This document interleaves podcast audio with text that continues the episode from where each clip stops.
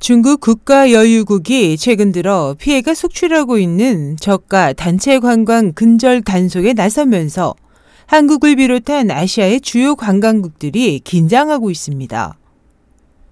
국가여유국은 25일 홈페이지에 저가 단체 관광 근절 강화안을 공지하고 앞으로 터무니없이 싼 가격의 여행 상품을 판매한 뒤 쇼핑을 강요하는 여행사뿐 아니라 해당 상품 구매자까지 처벌하겠다고 공지했습니다.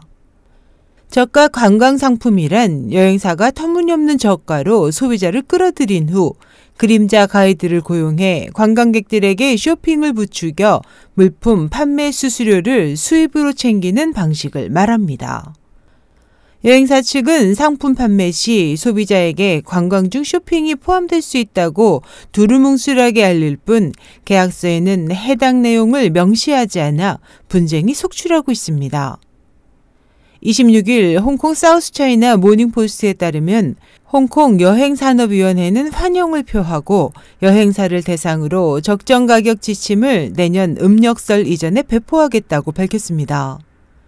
국가여유국의 이번 발표는 지난 19일 홍콩의 한 귀금속 가게에서 저가단체 관광 중이던 50대 중국인 남성이 가이드와의 폭행 시비로 사망한 후 나온 것입니다.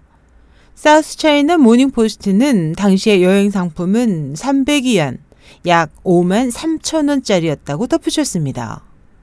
중국관광연구원 통계에 따르면 올 상반기 요우커는 총 6,190만 명으로 지난해 동기 대비 12.1% 증가했으며 이들이 가장 많이 찾은 여행지는 한국, 대만, 일본, 홍콩, 태국 등의 순입니다.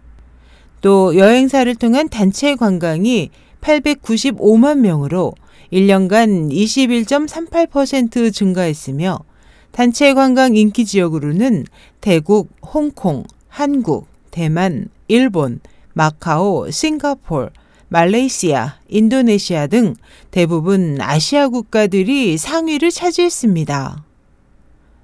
SH 희망성 국제방송 임소연이었습니다.